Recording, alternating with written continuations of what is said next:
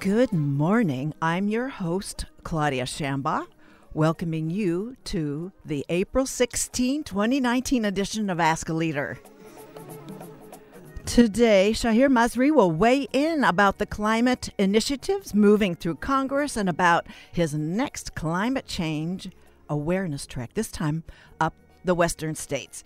He'll bring copies of his book, Beyond Debate Answers to 50 Misconceptions on Climate Change. He'll be bringing that uh, to some of the new venues that he'll be visiting up the West. Then, in the second segment, performer, teacher, and activist Dr. Derrell Acon will talk about his role in the Long Beach Opera world premiere, The Central Park Five, composed by Anthony Davis. Dr. Acon will, in addition, talk about Long Beach Opera's companion justice themed lecture during the season. We'll be right back after a short station break.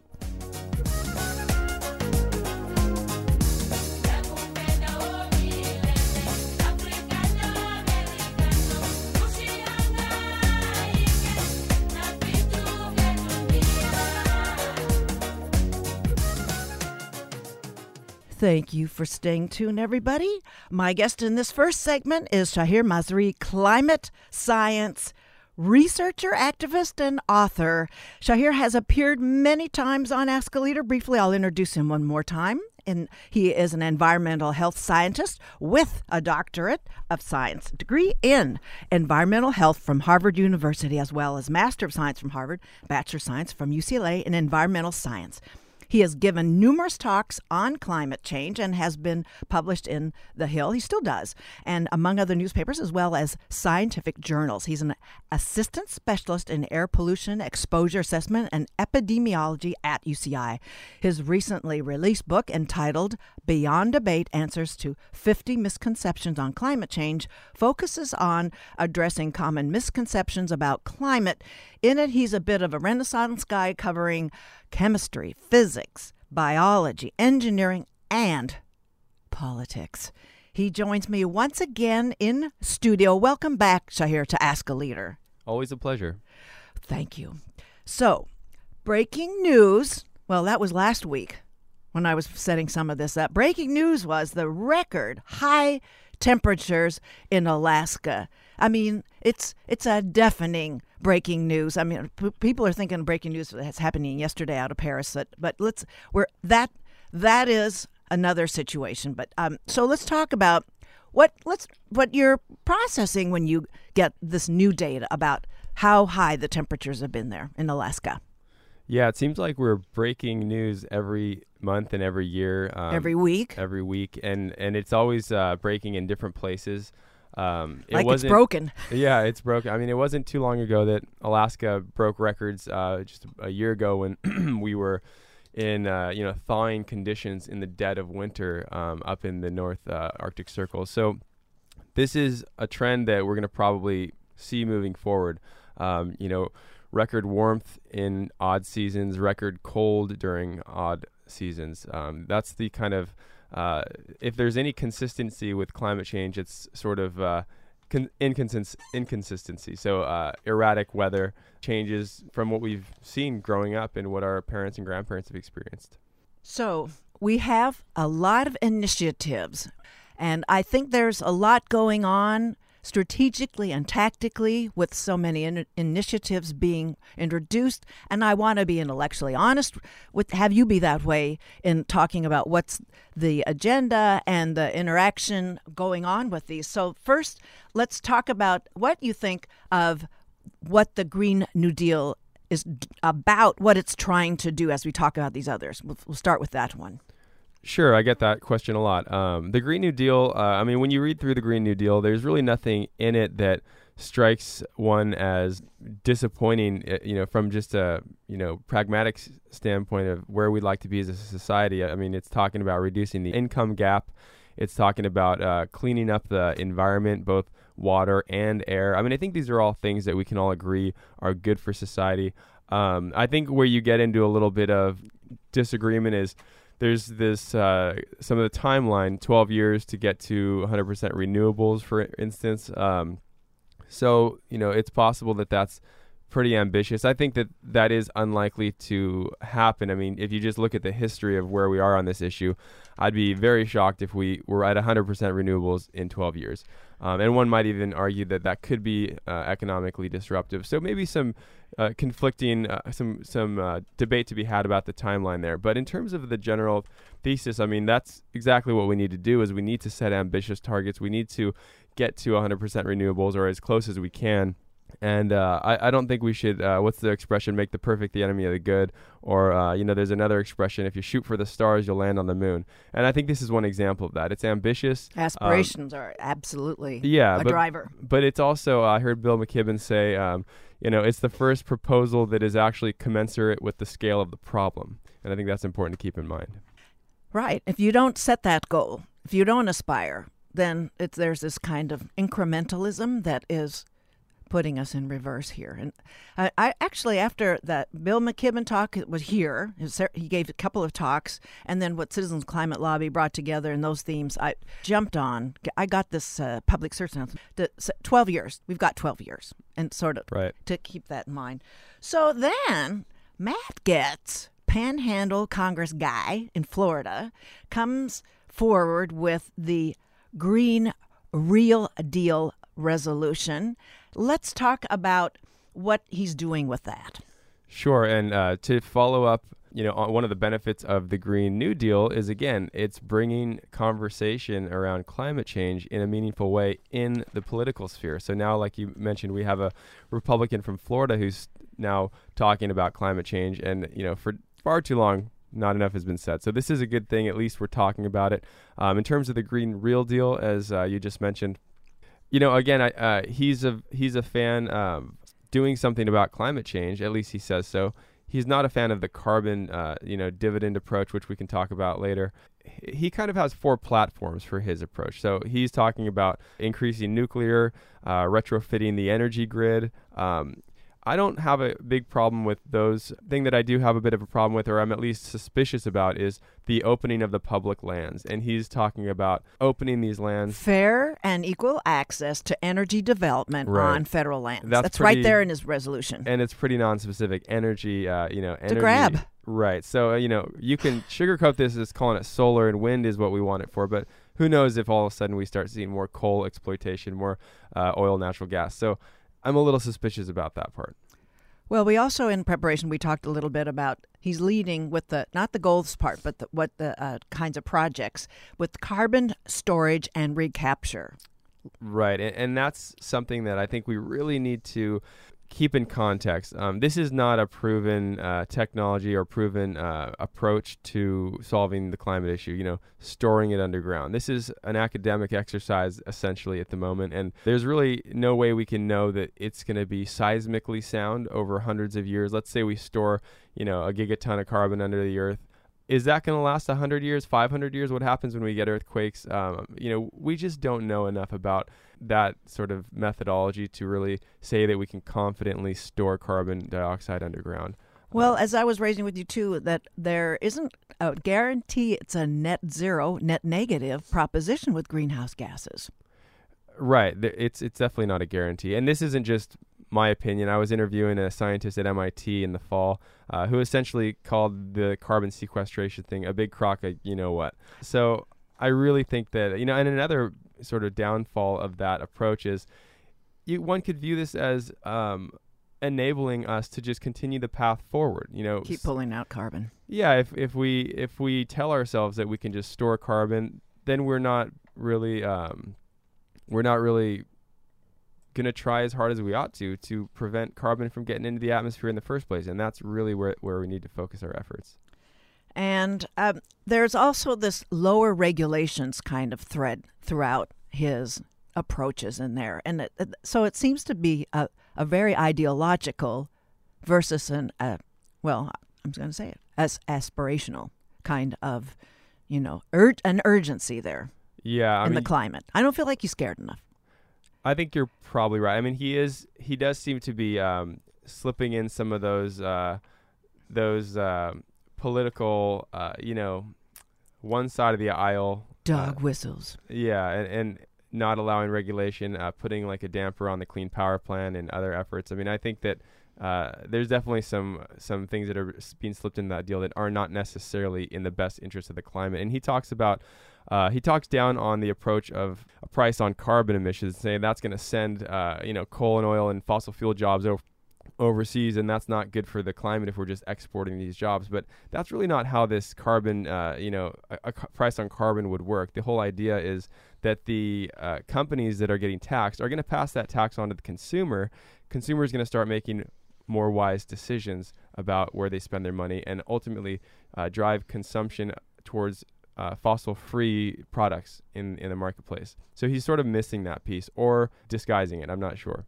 So you're sneaking in here the back door with the the House resolution 763 and we've talked a little bit about it with other guests on the show it's the energy innovation and carbon dividend act of it's 2019 is when it was it was pushed out so you mentioned that a little bit so you know it's a, an interesting situation to watch activists trying to take coalesce around very different approaches in in these different initiatives. So uh, t- take what you uh, take up what you would like about the this the Energy Innovation Carbon Dividend Act and how you independently you're not speaking for any particular movement but uh, well the movement but not a particular organization how that can be compatible with the other initiative especially i mean the green new deal Sure. So the Green New Deal, I mean, it fits right in there. Um, the whole goal is to get to 100% renewables in 12 years. Um, and uh, if I recall, in the Green New Deal itself, I think it mentions putting a price on carbon. Um,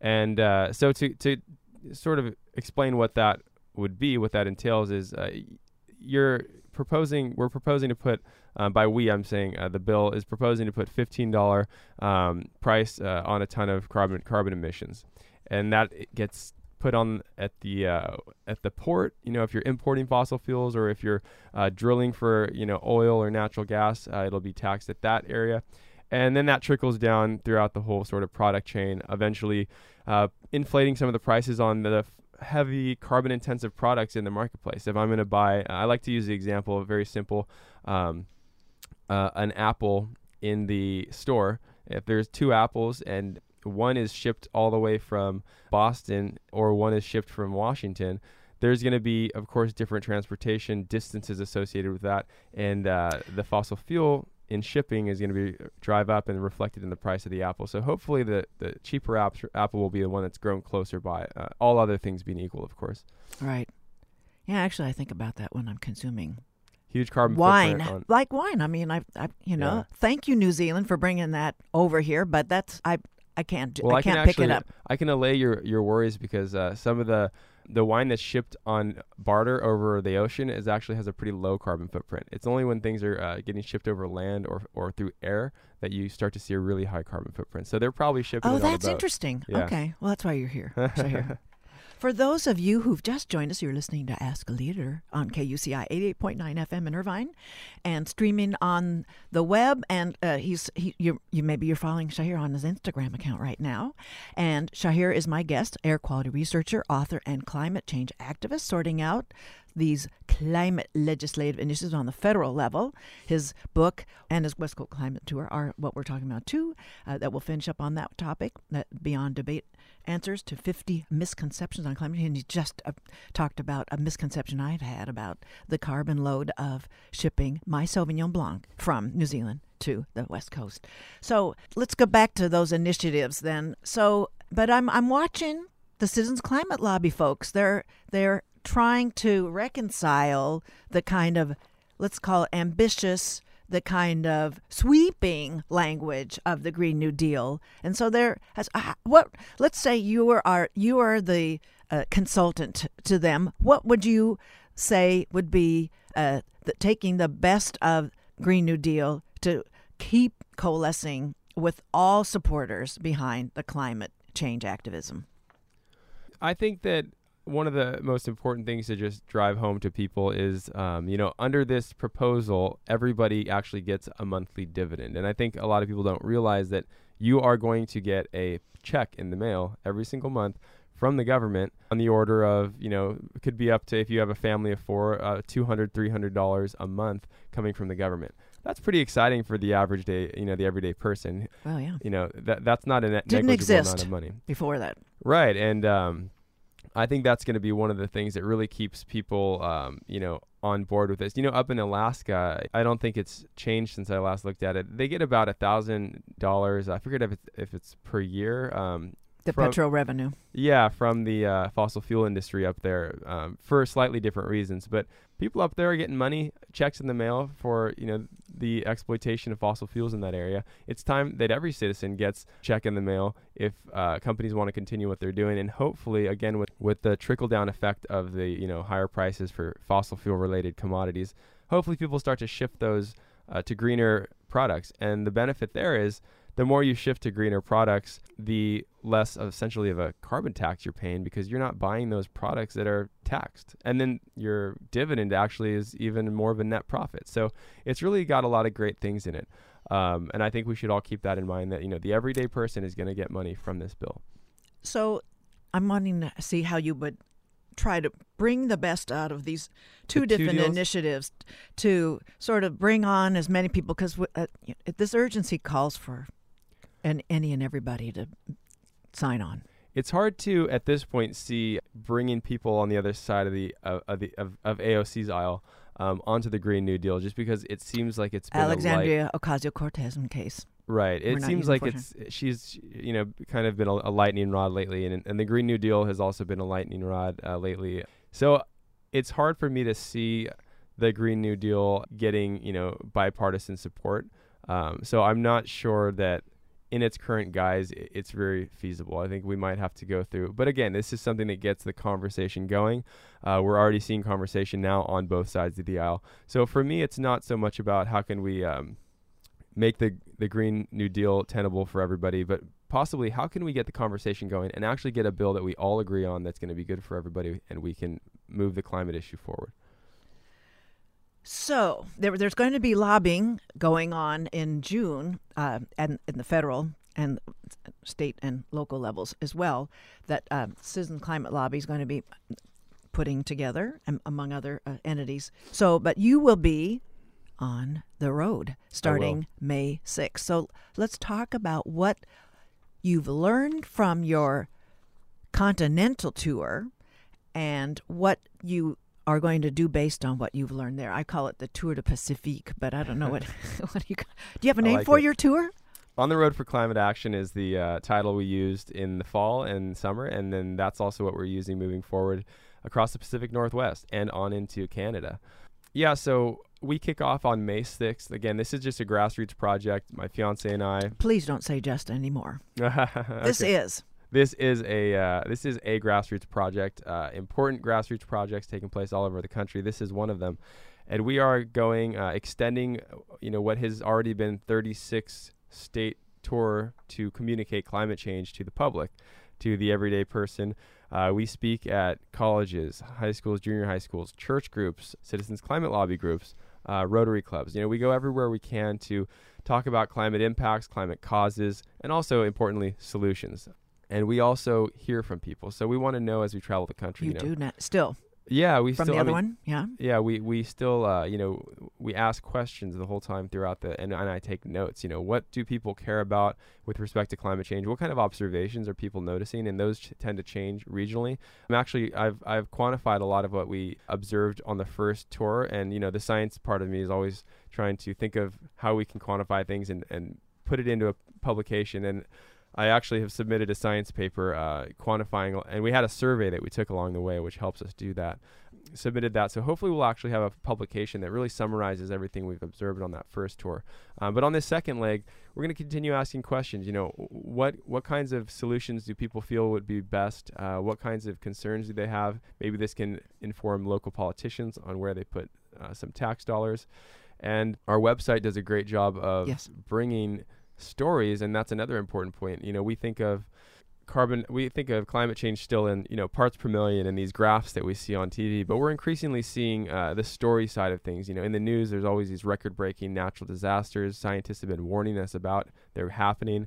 Um, so we try to interview people, video interview people, bring those stories to the public, not through uh, the media or through the politicians, but just through the grassroots. And our website shows a lot of different videos. We've interviewed scientists, farm workers. Um, one farmer telling us that they had 17 inches of rain in a single 24-hour period, uh, washed away all the crops these are the stories we're bringing to people through our website. And uh, and for those listening, roadforclimateaction.com is the website. We have a growing video archive. Uh, I've still got about 40 videos in my really? back pocket that okay. I just have to find the time to edit and bring there. So far, there's probably about 10 or 15 online. But yeah, that's the nature of the new project. We're going to go from uh, May to mid June. And then during summer, I'll be giving talks locally.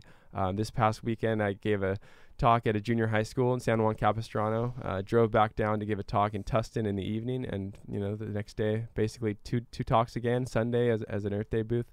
So I'm trying to get as get out there as much as possible, talk to people about climate change. I think that's the kind of action we need to really see this this this issue get taken care of. People need to be talking about it, and they need to know um, what's happening. How about some kernels of what took place? Something you learned from them or something you noticed really caught on with, on the road with the, the middle school kiddos and the other venues oh the middle school kids are always so fun to talk to and um, they're some of the brightest bunches that we speak with i mean uh, in one case in in uh, Connecticut, you know, the kids knew all about greenhouse gas emissions and and um, the whole fossil fuel, you know, issue. In terms of what I've learned from them, um, I learned that you know we can seeing these kids grow up, uh, you know, envisioning these people grow up, I have no doubt that our future is going to be in better hands than it is today. Um, learning about climate change from you know sixth grade uh, and and having real discussions about it, learning the science behind it, so that we're sending people off into the you know into society with the background about this issue that isn't coming from you know uh, different uh, you know again politicians or um, blogs or media outlets that aren't, you know, being truthful. I think that that's just really reassuring. And the more that we can get, you know, the science of climate change into the curriculum of, of the youth, the better off we're going to be down the road. I mean, so, you know, more science is never a bad thing. Uh, you know, we need to understand how our world works and um, also talk about uh, solutions, and that's kind of one of the things I try to bring to the students. Yeah, uh, there are solutions, and they're probably just hearing the science, but I kind of got to bring a bit about that. There's great youth movements happening right now to um, address climate change. So, Shahir, using uh, the analogy of a jigsaw puzzle, so the demographic, let's say a more mature demographic that you have talks with, versus like the middle school demographic, who's who's put down more pieces of the puzzle? What does it look like? Who's or who's putting the edges down? I, I sort of talk to a bimodal distribution of people. Uh, a lot of retired folks. Oh, much retired and, and much then a lot and of much really youthful. young people. Yeah. So I need to get those those working uh, age people uh, into my into my climate conversations. Uh, but it's difficult. Uh, you tend to see, you know, if you're talking to a a school where they're sort of forced to, to sit there and attend class, or you're talking to adults, most of which are retired, they have the spare time to be there not a lot of other distractions in their life. So on this next uh, Road for Action tour, I'm still trying to figure out, you know, how can I get more people uh, my age and in their 40s and 50s into the audience? Um, you know, because we're and voting is an important, you know, way to to get climate issues more moving forward. And it, there's a huge voting demographic that uh, I think we still need to bring into the climate conversation. Many so people th- my own age. So you'll bring that up on the West Coast tour, the, yes. the voting. Yes. What do you say? Uh, oh, I always say, uh, you know, I don't, I don't advocate for voting Republican or voting Democrat. I advocate for voting for Earth, for voting for the planet, voting for the climate. Um, you know, this is an issue that is an umbrella issue for all the other top national issues, such as national security, immigration, the economy. These are all housed under climate change. They'll all be affected by climate change. Um, there's no disentangling these issues. So if you care about all these issues, then you do care about climate change, whether or not it's on your radar. So I think that that's just a message I drive home is, you know, pay attention to candidates who, for one thing, uh, re- uh, recognize that we have a climate problem and that it's caused by humans and subsequently that they have a plan to address it and and that's important. You know, nobody should be going to Washington uh, if they don't have a, a plan to address climate change. So here it seems like, just speaking from experience of the new congressional delegation in Orange County, that there is a way to talk about the power of voting to bring legislative action that just it looks like it's it's there's just more activation with this legislative delegation in Orange County, and that there if there's a way to talk about yes, be an engaged voter, and yes, you can you may get a more engaged legislature too, legislator. Sure. I mean, so you brought up the case of Orange County. Uh, we had just you know only months ago a county that was comprised mostly of local politicians who didn't care about climate change. Uh, one of whom outright denied climate change uh, and and thought it was just uh, you know basically a fantasy. It was only through grassroots efforts, through voting, through people getting really fed up and active at the voting booth that we now have an entirely different Congress composed of people who are um, endorsing these new climate uh, initiatives moving forward and who are really having an active conversation and trying to get climate policy on the table. So it's uh, incredibly important to see that it was voters and everyday people who decided they want to have a voice who are now changing potentially the, the face of climate policy in the United States, which trickles into the world. So, in wrapping up, tell us that you'll be leaving on May 6th and you will be bringing your book along. You got lots of copies with you, That's but true. and so I, I was just bringing up that delegation now as a as a way of uh, following, giving the example of what what it looks. What's the payoff? What's the dividend for? Not the carbon dividend, the the legislative dividend for uh, engagement. And so I don't know if that is going to be something that can be a sort of proof in the pudding there for you. So we've got Shahir Masri. He's on his way May 6th, taking his book Beyond Debate Answers to 50 Misconceptions, continuing to connect with new audiences. And uh, Shahir, I really thank you for being on Ask a Leader today. Thank you so much. I appreciate it. Shahir Masri, as I was saying, is my guest, and he is the climate researcher and activist on the road May 6th. Thanks for staying tuned. We'll be right back in after station break with Derrell Acon talking about Grand Central 5, an opera whose world premiere will be this June in Long Beach Opera Association.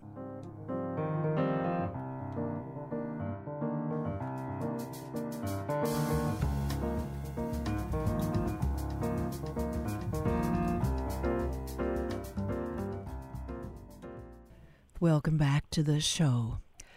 This is Ask a Leader. 30 years ago this month, five African American and uh, Latino American teenager they were arrested for an assault and rape of a jogger in Central Park. Anthony Davis has composed an opera about this saga. My next guest this in this segment is Dr. Derrell Acon, bass baritone performing in the role of one of those wrongly accused Antron McCray.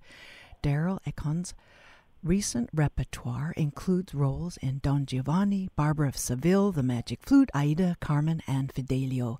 An advocate for the American opera of the 20th and 21st centuries, Derrell Acon's performed in the Christopher's Opera Champion, the role of Martin Luther King Jr. in Philip Glass's Appomattox, Porgy and Bess, and making his debuts uh, in Germany and uh, Tel Aviv and in uh, all, all over the world. And as well as a principal male dancer. He's earned awards in the NATS Artist Awards Competition, the Nicholas Loren Competition, the Harlem Opera Theater Competition, Trout Museum in Appleton, Wisconsin, Chicago's Bel Canto Foundation Opera Contest, and the Neil Silva Young Artist Competition. Derrell Acon completed his Bachelor of Music degree in Vocal Performance and a Bachelor of Arts degree in Government with a minor in Ethnic Studies at Lawrence University and Conservatory of Music. He earned his master's degree of music and doctor of musical arts degree in voice from the University of Cincinnati College Conservatory of Music. A Fulbright scholar to Italy, Derrell Acon is a frequent presenter at venues, conferences, bringing his scholarship on Blacktivism and the power of performative education. As project director for Long Beach Opera's Community Conversations Initiative, Dr. Is using his work in activism and education to promote and facilitate discussions about race, equity, and justice throughout the Long Beach and Los Angeles areas. I think it was conversations number one, and I'll attest to how much, how intentional, and how really revelatory it is. He is coming to us today from Chicago. He'll be back later, but he's coming to us today from Chicago here to talk about his performance coming in Southern California this June. Welcome to Ask a Leader, Dr. Derrell Acon. Hello. Hello. I'm hello. happy to be here. Thank you for having me. Kindly thanks. First, just to be as deferential as I can possibly be, I'd like to establish, Derrell, what is the best way of referring to these five gentlemen, the subjects of the opera The Central Park Five? You know, I mean, I think it has become pretty standard to call them the Central Park Five or the Five. I mean, I guess another option would be to call them all by their first names um, but since there are five of them, that may become a little difficult in, in conversation. Um, to my knowledge, none of these gentlemen are offended by the terminology of saying the five or the Central Park Five, since it has become such a famous term around the case. So the this case it can be broken down in several different sections. And uh, I'm uh, when looking into this, I've, I've been interested in what the members of the this group have said about their life coming full circle. It's so this story has a huge arc. What parts of the story does the opera take up? Talk about the whole entire arc of the opera, please, Derrell.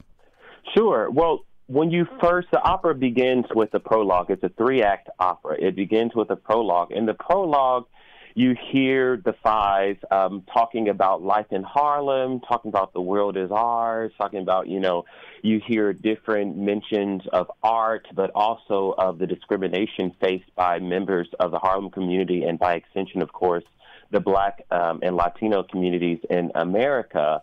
And then once we get to the end of Act One, um, we get the jogger case, and you hear even in the orchestra, you hear the jogging happening, and then you hear the chorus talking about, you know, this woman has been attacked and raped, and uh, we're looking for the suspects, and then these five gentlemen are brought in, and Act One ends with them first feeling like, oh, we'll, you know, we'll, we're fine because we didn't do anything, so this is going to be fast. Even though they have been brought in by the police, this will be fast. We'll just tell them the truth, and then they'll release us. And then, at the longer they're at the police station, one of the last lines of Act One is something strange is happening. They are aware that a case is beginning to be built against them. Um, then, when you get to Act Two, you get a little bit more insight into their lives, um, dealing with the police, dealing with the the DA, um, and talking to their parents, not understanding really what's going on. Keep in mind, these are gentlemen who are between 14 and 16 years of age, yes. so they don't have a lot of life experience or a lot of insight into how these types of things work. Um, and so they talk to their parents. There's a lot of crying. Um, and then finally, when we get to Act Three, a lot has happened. We've had, uh, you know, Donald Trump's characters comes in talking about these guys. The DA comes in talking about these guys, and the opera ends with the guys basically saying that, you know, this is going to get better for us, and and and you of course, in the immediacy of the opera, they're talking about the guys and, and they're going to get out of prison and it's all going to be okay. As we know, you know, ultimately they they are exonerated and, and even given given a settlement, but there's still this sustained sense of pain and sense of, of discrimination and hurt that you can hear in their voices and, and I think that speaks to larger society and, and one of the last lines of Act Three and of the opera is when will it end? Um, and for these guys, of course, this happens even after they're out of prison. They, they're still wondering when will these types of situations for people who look like us and have similar experiences to us end. So, Derrell, thank you for in, in, that arc. You're also explaining how many there are a multitude then of roles of characters that are performing. So, the the family members are represented in in voice and among other people in the community and uh, all over that you mentioned.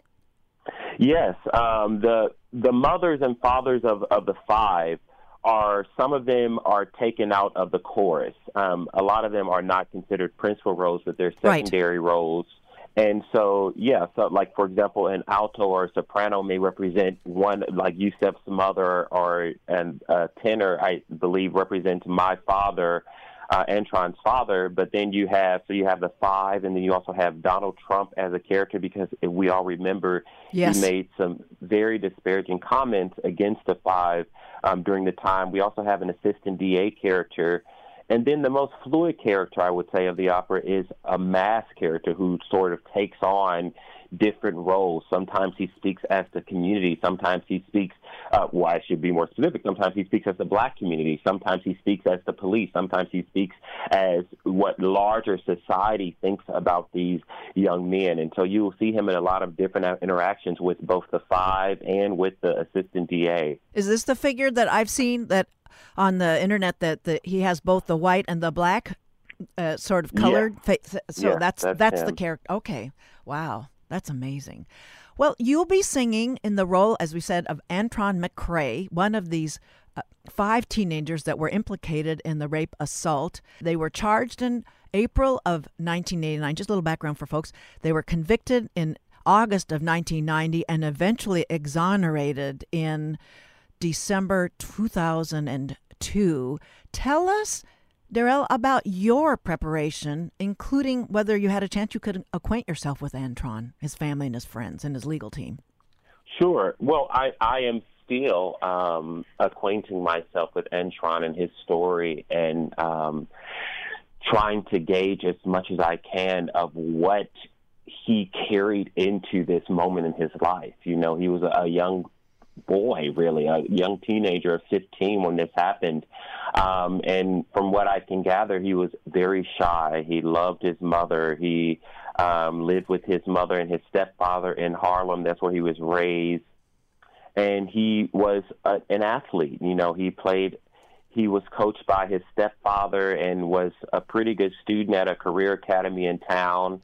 And so, you know, in, in many ways, just a regular teenager living in Harlem trying to make a life for himself until this happened. And it's very unfortunate uh, to consider the type of personality you, you gather from um, Antron's history because this is a shy guy who, you know, he has his group of friends, presumably as a form of protection. I remember growing up in, you know, not in Harlem, but in St. Louis. Oftentimes, I really was not very interested in anything that was happening in my neighborhood, but I still kept a group of friends around me just because I felt more protected. I felt more like I was a part of the story happening around me and therefore was protected from any of the, the implications of, of what, you know, of the violence or of the crime or, or any of those things. I could decide how I wanted to operate within those circles. Hmm. And I think Antron had a, a similar experience, um, just this shy guy trying to live life, trying to, you know, better himself and get out of it. Um, and, and then this happens. For those of you who've just joined us here on Ask a Leader, my guest is Dr. Derrell Acon, Long Beach Opera's Manager of Engagement and the Community Conversations Initiative Project. He's a bass baritone performing in the role of Antron McCray in Long Beach Opera's upcoming world premiere, The Central Park Five. And uh, Anthony Davis is the composer, and the libretto is by Richard Wesley. So you've mentioned other characters. If media is the character, could you talk about how media is conveyed in this story's arc? Sure. You know, I don't think that media, at least the way we understood it, media played, as as I assume you're getting at, made a played a huge role um, during the time. And, and I will say we don't necessarily get a ton of that in the opera because the opera is really focused on the five themselves and Okay. kind of their interpersonal interactions among each other, but also with the DA um, and with their, their family members. But we do get a little bit of what we got out of the media through the chorus or through the mass figure, but a lot of it comes in the form of just stereotypical statements you might hear, statements about the guys, statements about what happened in um, the case and, and this woman being uh, abused um, and, and attacked. And but you get it in the form of like we are outraged more in that, and so it's kind of meant, I believe, to be more metaphorical as opposed to actual articles or actual newscasts that you would have heard during the time. And to also follow some of the others. I, and Antron McCray, by the way, he's hard to find in you know in the media. And now I guess that's the shyness coming through. That um, it's just hard to find out about him. There are others that are very outspoken and a motivational speaker. I think uh, Mr. Yusef is. So, but back to the the point of the media that it was exploding at the time this case breaking, but the exoneration, the the outspoken members of the Central Park Five, that the the media is just like it's a whiff of, of coverage about the exoneration, which it's another way they've been, you know, victimized. Yeah, yeah, for sure. I mean, and and that's one of the reasons you speak about Antron being hard to find. You know, after Yeah. this happened, he changed his name, um, and because he like even once he had been cleared of the conviction, there were still so many things held against him. Still, there were still folks who believed that they did it. Um, he tried to find work in the police department and prison system, believe it or not, and both denied his, his applications because of his conviction. And to this day, he's still struggling to find good, solid work. Um, he's working as a forklift op- operator, I understand Okay. but he only recently has been willing to come out, and um, it took him a while. For example, you probably know about Ava DuVernay's Yes. um, series coming out on Netflix. It took him a while to agree to that because he is a very shy person, and, and this had a huge, huge impact Sure. on his life. Um, and to the point where he says, uh, there's a quote from him saying that, you know, he lost his religion because of this. As he said, crying. He said he doesn't believe in anything. He said, I'm by myself. Like even now, like I feel myself becoming emotional to Yes. think that this had on such a young person, you know, who I assume had been very religious if he were anything like your your average black person living in Harlem during that time. Um, but he said, "I'm by myself because you know, as as we hear in the opera, and I'm sure happened in real life, a lot of times these these young teenagers were wondering why is this happening to us? Like what have we done? And just seeing that arc of like oh of course the truth will prevail. Like we're going to you know just tell the truth guys and we'll get out. And seeing that turn into like wait a minute like something is against us something is being constructed against us this is not going to work out the way it's supposed to work out um, you know i think that plays a parallel for Antron with his faith um, and and that's just so tragic to me. So I'm I'm going to leap around in the order of what some things I want to bring up because I want to t- tack on tightly to that point.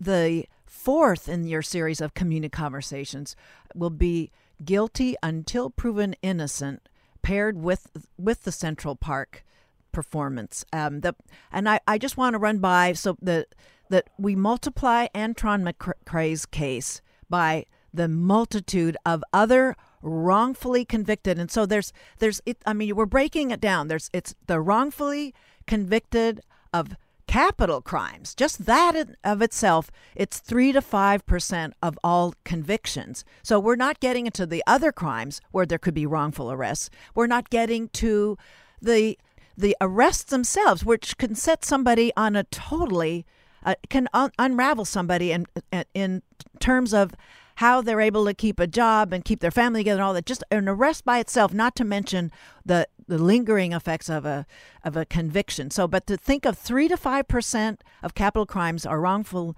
convictions, that's hundreds of thousands of people, hundreds of thousands of Antron McCray's that had their lives Yeah. shuffled and their religion lost. Yes, absolutely, absolutely, and and I'm happy you brought up the community conversations. Our next conversation is actually April 30th, Correct. and that's one about that actually deals with formerly incarcerated individuals. Yes. Um, and then this May 25th conversation on guilty until proven innocent, we actually have someone, um, Gary Tyler, who um, served 41 years in jail um, in Angola prison, you know, which is Oof. said by many to be the harshest prison in our country. In Louisiana. Um, yeah, and he served 41 years before he re- was finally released uh, for first degree murder. Um, and he's going to give that keynote speech. Um, and that just goes to show you, you know, I mean, this man, he is 60 years old right now, so more than half of his life was spent in prison. And so more than half of his life has been shaped by a system that is just so ill formed and, and, and so ill functioning.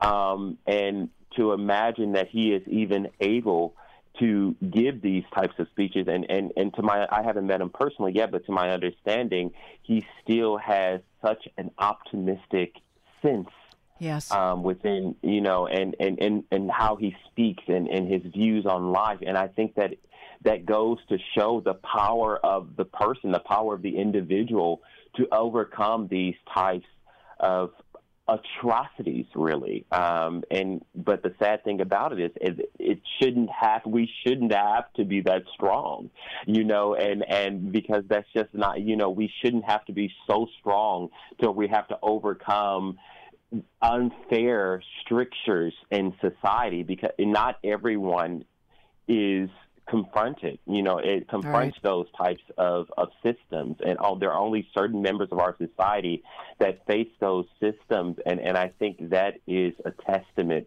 to the inequity in our society. And I'm I'm so happy to have the opportunity to facilitate these conversations yes. um, around these topics. And, and I, I, should say that I mentioned two of them, the April 30th and the May 25th conversation. And then our last conversation of five is June 6th, also during the run uh, or during the rehearsal period of Central Park 5, and that's a conversation entitled Black Lives, the Art, and Mattering, and that's going to be a keynote speech by Anthony Davis, the, the composer yes. for Central Park 5, yes. and we're going to take a look into the future. How do we move forward? How can the arts be involved in telling these stories, in catalyzing these difficult topics. So all of these are very poignant topics, and, and I hope anyone who's available in the area um, is able to come and join us for them. So I will be sure to include for listeners the link to the Long Beach Opera so you can see all of these conversations are located around Long Beach venues so that it's not far away from uh, our radio station here too. And so I guess to collapse a couple different points I wanted to otherwise make in a longer form was that preparation for if somebody's still not aware of what happened with the Central Park 5 case that the Long Beach Opera does offer a link to go and get more background. Will the gentlemen involved in this case will any of them be taking in, in this performance? And where will this world premiere for this Long Beach Opera production be going on after June Sure. Uh, the answer to your first question yes. is I think I'm not sure if any of the actual five will be in attendance. Um, I've been in touch recently with uh, Jasmine Harris of the California Innocence Project, yes. and there may be a connection between us and one of the Central Park Five at least, which could lead to who knows where. Um, so I'm going to follow that, and, and hopefully we can become more intimately involved with them in terms okay. of what they know and, and, the insight they're providing to our projects and to the opera.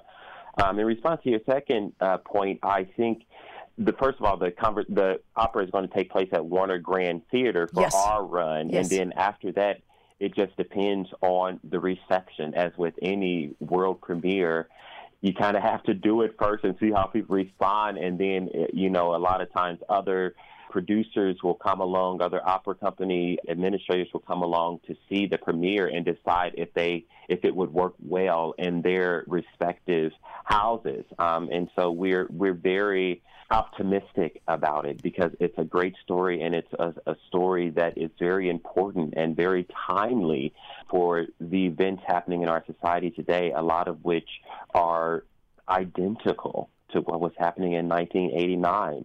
Um, in many ways, we we we moved forward, but in many other ways, we haven't moved anywhere at all. So um, it's it's a, a, sad truth, but um, it's it's important that we that we face them.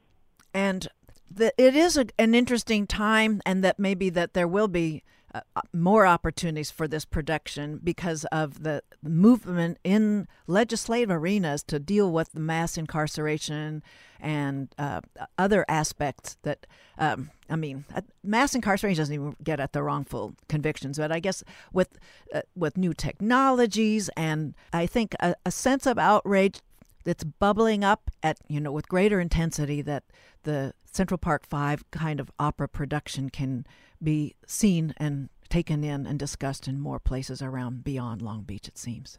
Well, thank you, Derrell, for taking this time today to be on Ask a Leader. I'm so so appreciative of your being with us today. My pleasure, Claudia. It really is. Thank you for having me, and thank you for holding this discussion. It's it's very important and I'm looking forward to meeting you again at the next one. I know I'll get to the the uh, well. I'm hoping I get to the April 30th for sure. I want to get to the guilty until proven uh, innocent one on the, the, the 25th. So good luck Great. to you. I, I can't wait it. to hear hear and see you in the performing roles and. Um, always, there's always more to the conversation. Thanks again, Derrell. All right, you have a good one. Thank you. You too. We're going to close with some Anthony Davis uh, variations in Dream. And that was my wrap. Uh, next week, I'll have on Ben Leffel, UCI PhD candidate in sociology and co creator of the Center for Innovative Diplomacy Digital Archive. He'll be talking about his work with the ICLEI, Local Governments for Sustainability, an important international strategic alliance. Talk with you next week. Thank you for listening, everyone.